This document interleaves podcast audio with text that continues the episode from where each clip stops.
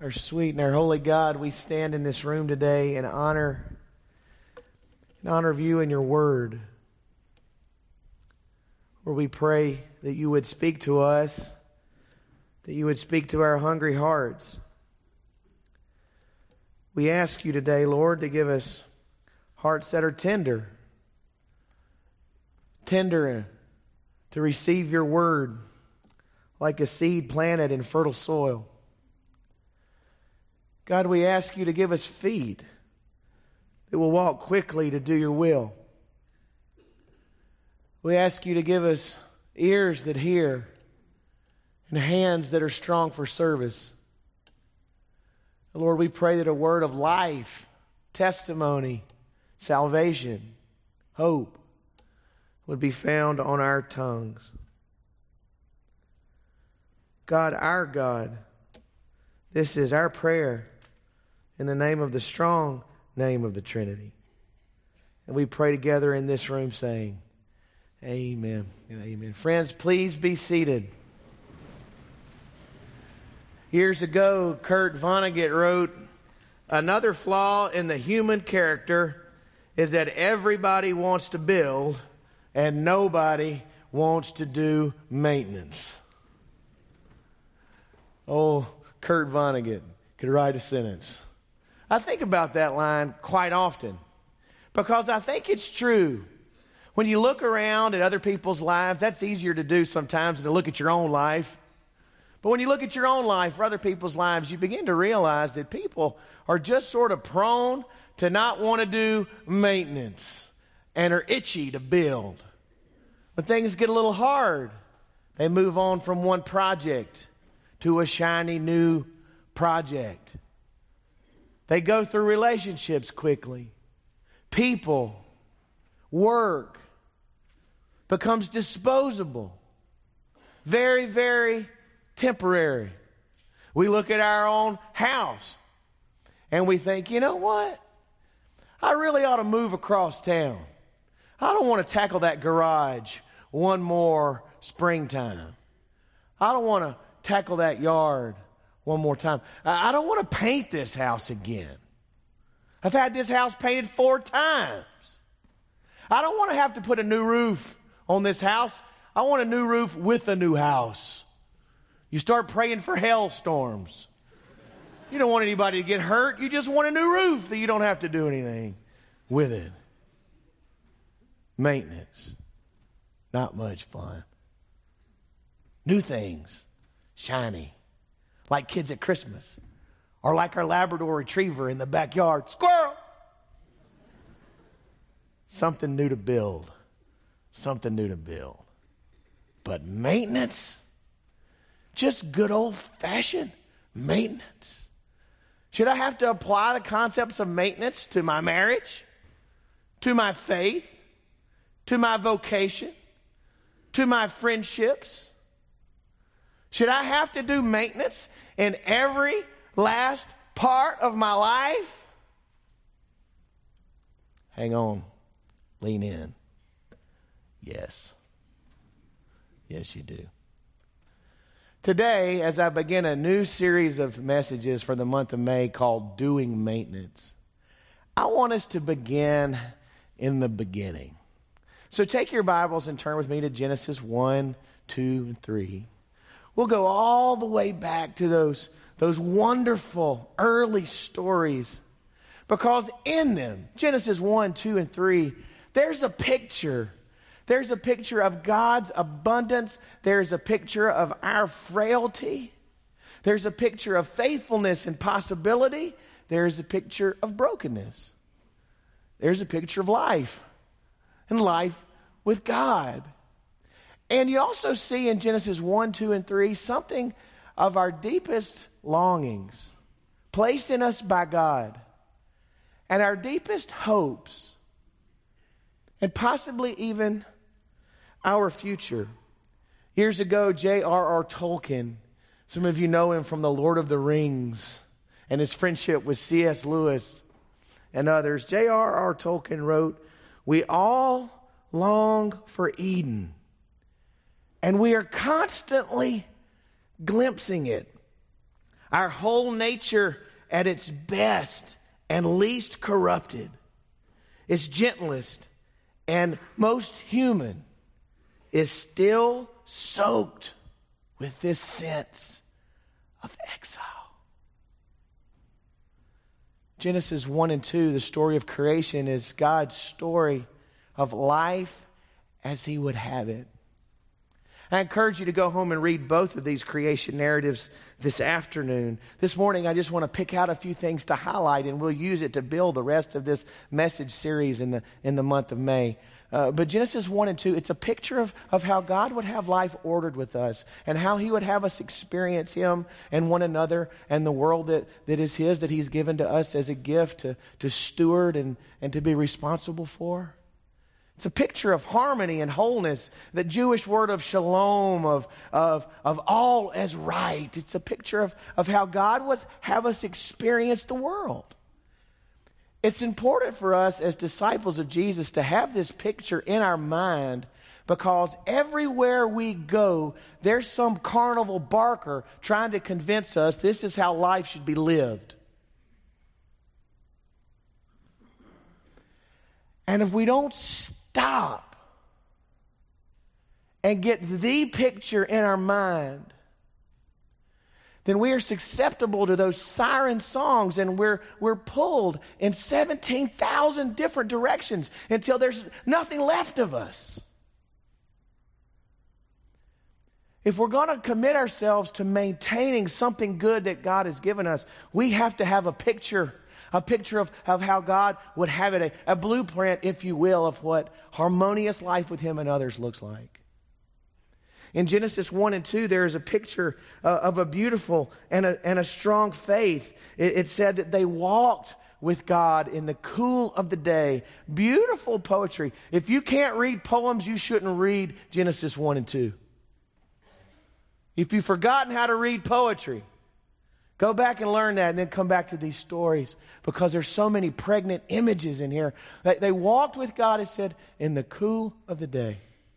That means that, that that moment of the day where you're unhurried, that moment of the day where you're, where you're full of, of wholesome satisfaction, that moment of the day where, where you just breathe in the fact that you're a human being and not simply a human doer.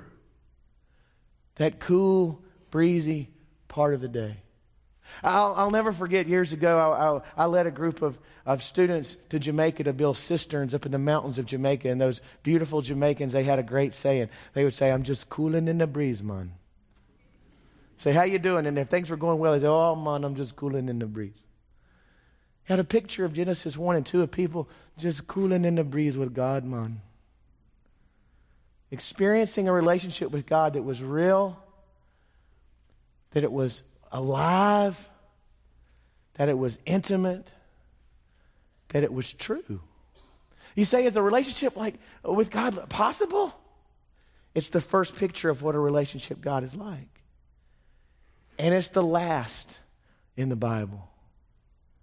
It's a picture of a faith that is, that is given back to us that we are, are called to maintain. There's a picture here of, of, of how we're to live with friends and family uh, in, in harmony with one another, sharing life together, not one up here and one down there, but walking together and sharing responsibility. There's a picture here of harmony of human relationships. We live in a world that's, that's governed by competition. And everyone we meet, even those we love the most, are our competitors.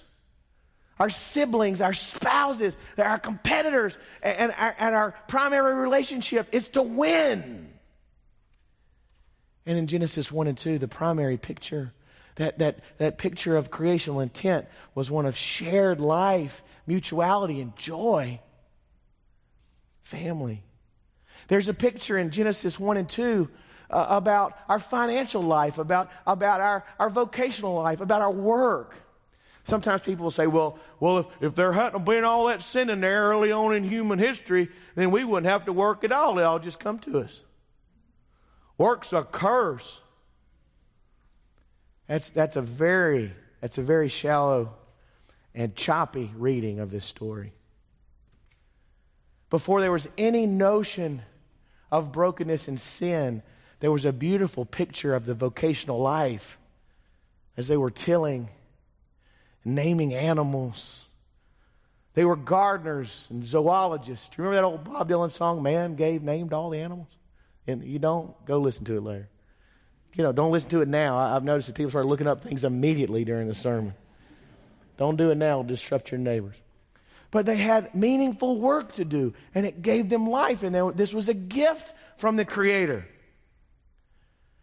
So is our, is our work life supposed to give us life and, and, and supposed to, to, to, to, create something, something creative and something beautiful, something that we can do in concert with God? Yes. Can it be that way? Yes. What has it become? It's become some kind of Sisyphean experience where we just want to push that boulder up the hill until we can retire. And then we retire and look around and die. That's not how God intended it to be you have these pictures, and these pictures need to be in our minds, and they need to be in our, in our hearts. There's a picture of God's relationship and our relationship to fun, pure fun and friendship and joy and fitness. There, there's a picture right here in Genesis about, look, look at this. Look at this in chapter 2, verse 9. And out of the ground the Lord caused to grow every tree that is pleasing to the sight. In this story, God gave some trees that were just pretty to look at. No function beyond the beauty.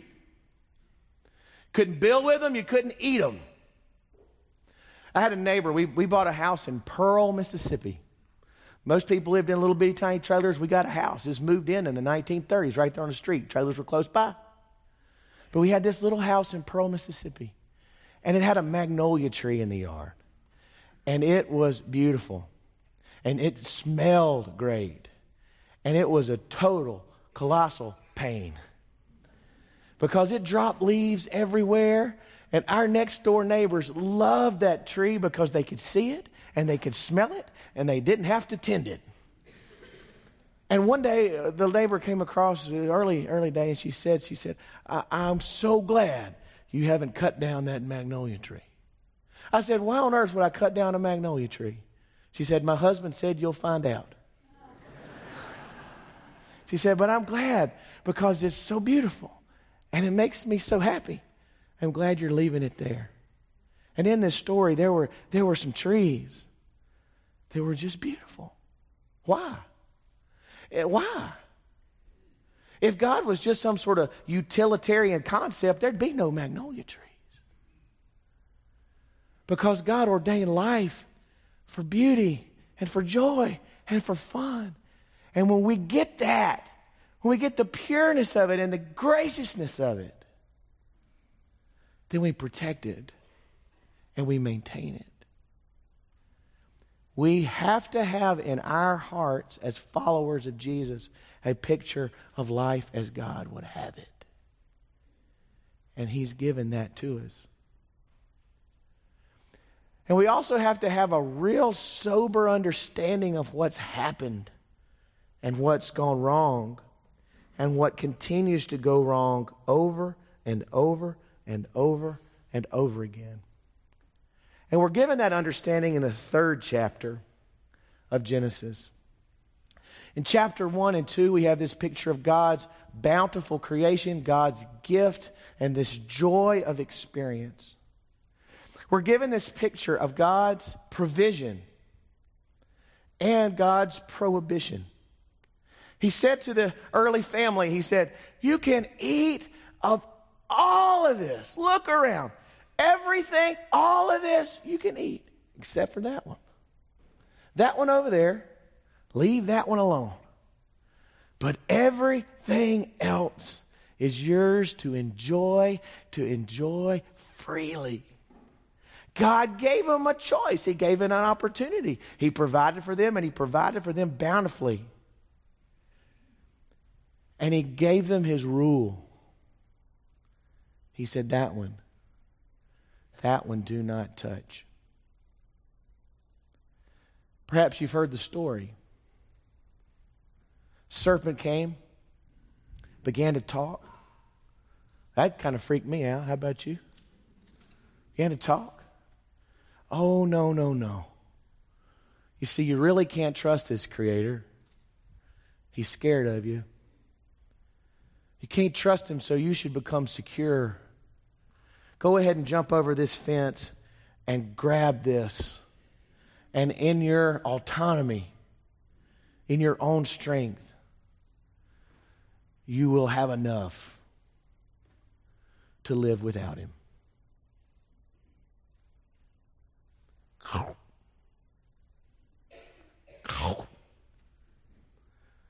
Lo and behold, they are now naked. For the first time, they understand they're naked. You remember Lewis Grizzard used to talk about the difference between naked and naked? They were naked. They understood that. And they're, they're hiding, they're running, they're, and here is God. Here is God in that cool in the breeze time of day. Boom. It's how the story goes. And it's an amazing story. Where are you and what have you done? Into the story is a sad, sad chapter. And that sad chapter is relived in our lives again and again. The chapter goes that in the face of God, who is bountiful and good and merciful and kind, we assert our own autonomy. We assert our own autonomy out of fear, out of a lust for security, because all He provided, we come to believe, is not enough. We go from receiving with gratitude and joy to grabbing with anxiety and fear. We go from dwelling and walking and living to building walls to keep us safe. This past year, Jim Harrison died. Jim Harrison, famous for many novellas, one gave birth to the film The Legends of the Fall. Some of you enjoy that film. He wrote a little story called The River Swimmer. It was about this poor kid in the uh, Upper Peninsula in Michigan named Thad, who was a fantastic swimmer. One day, uh, the, the father, who was a wealthy man, his name was Fancy Frank. He was a car dealer. He sold a lot of cars in a little small town in Michigan. Fancy Frank uh, caught him with his daughter. They weren't doing anything inappropriate, they were just sitting there. But he didn't like this poor kid hanging around his daughter, so he picked up a pipe and broke his jaw being a strong swimmer, Thad got in the river and he swam to Chicago. Chicago. Where he met another young woman and another wealthy man. The, the wealthy man's name was John Scott. He began to hang around his daughter. And one day, Thad was invited out to John Scott's big old house. And this was Thad's observation. Out in the backyard, there was a very large assortment of barbecue equipment, similar to that of Laurie's father, Friendly Frank. John Scott had been slow cooking a fine smelling brisket all day, a Kansas City brisket, he said. Now, that sounds good. Thad wondered about this cultural pride in big barbecue operations when most of the nation managed with small Webers. Do I hear it amen for small Webers? It starts with boys insisting on the best bicycle and moves on to cars, he thought. He talked at length with Emily's mother, who was far too worried about crime despite living in a fortress. This seemed typical to people. The functional model and motto being I must be completely safe. In the garden long, long ago, there were two people that felt like they had to be completely safe on their own terms. People who, in the presence of God's provision, wanted a different barbecue pit. The same spirit that tries to push us into its mold was operative on the day of humanity's fall. And in trying to be something God never intended them to be, they sunk below the privilege of their true humanity. And a picture of brokenness entered the story. But God never left the story. When you continue to read in chapter 3, you begin to realize two things about God how he responded to this rebellion. How did God respond to our sin? He responded in, in two ways, and we, we've sung about this, about God's character this morning. We, we've read scripture about this already this morning. He responded, on one hand, with judgment. He said, Because of this, cursed is the ground. Because of this, because of this, because of this. That this sinfulness in, our lives, it was met with God's judgment. It was God saying, This is not okay with me. So often we're met by, by human indifference. We do this and nobody cares. We do that and nobody cares. We say, man, you can get away with murder. And we often get away with murder and we have blood on our hands and we don't know what to do with it.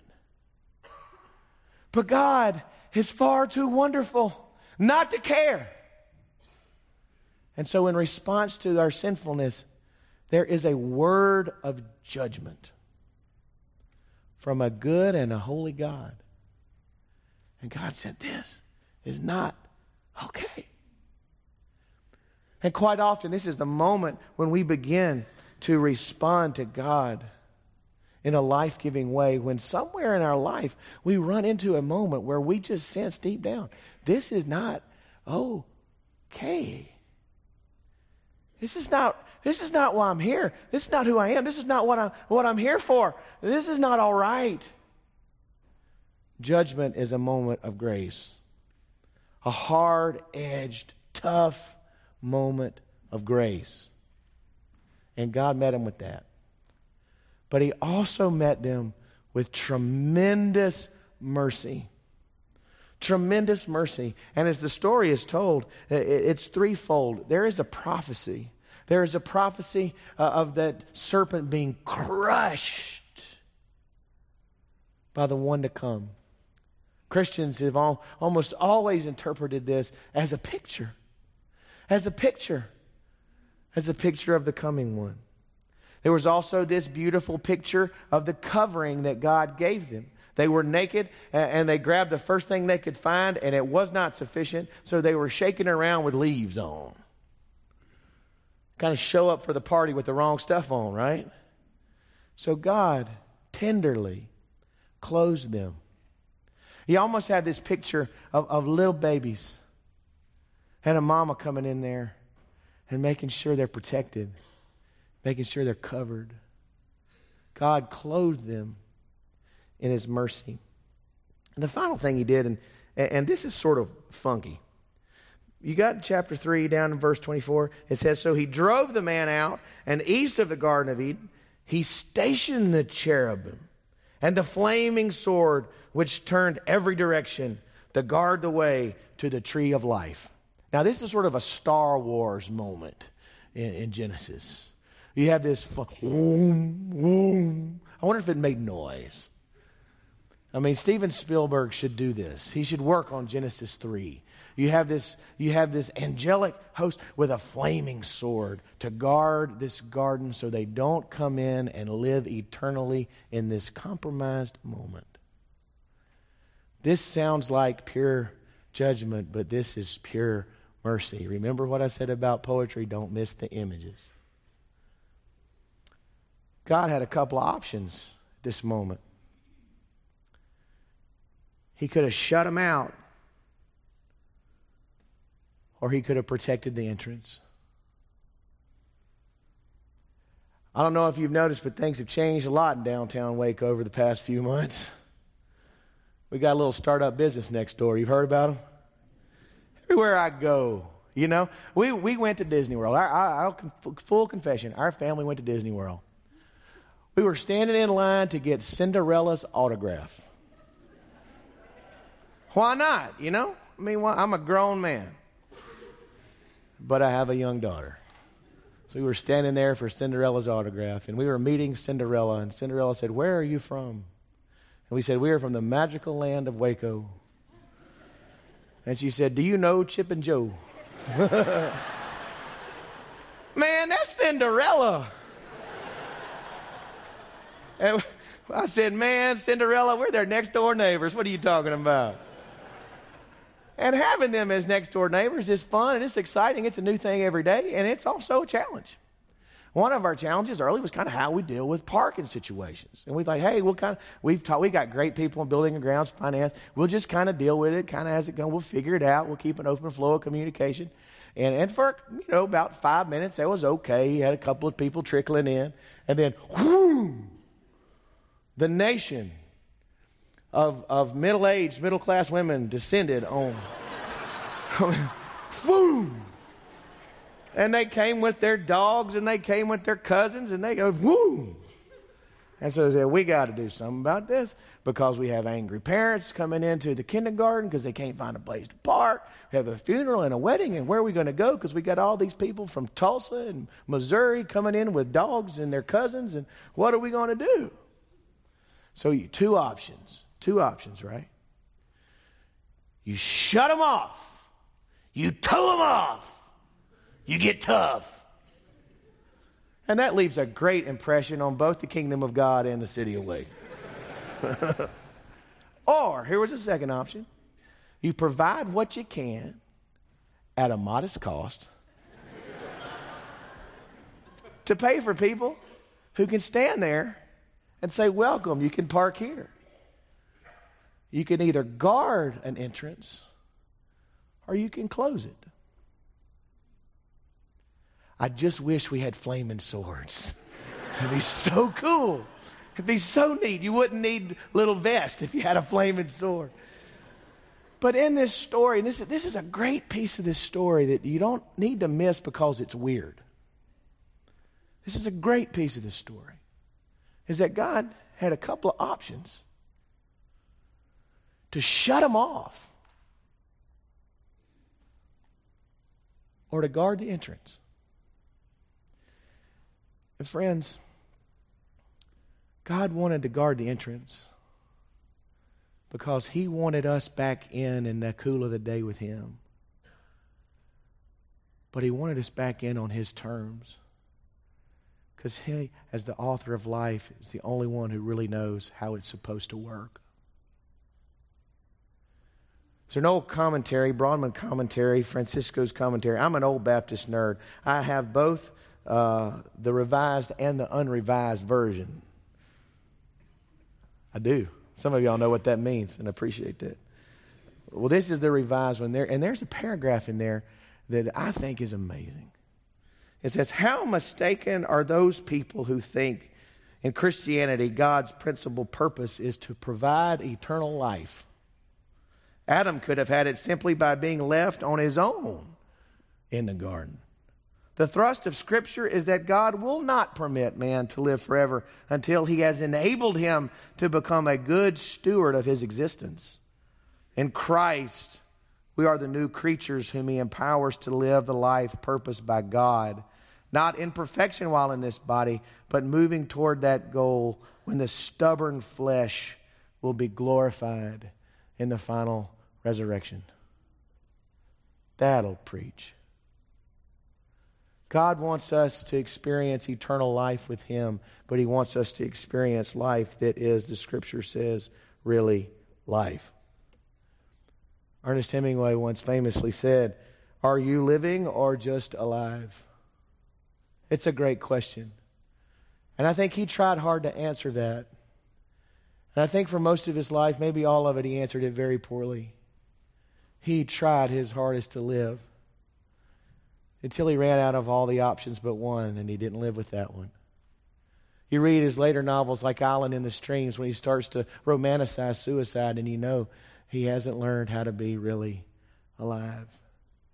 But that doesn't mean his question is not so powerful. Are you living or just alive? You see, they could have lived forever. But God said, I don't want you I don't want you just to be alive. I want you to be really living with me.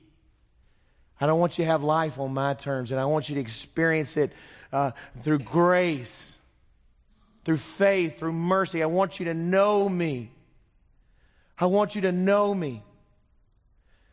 In May, we'll talk about this all the way through. But from here, in this early part of the Bible, the rest of the scripture, all the way to the end, is a picture of what God does to repair what we have done and continue to do, to bring us to Himself and to give us the life that is really living.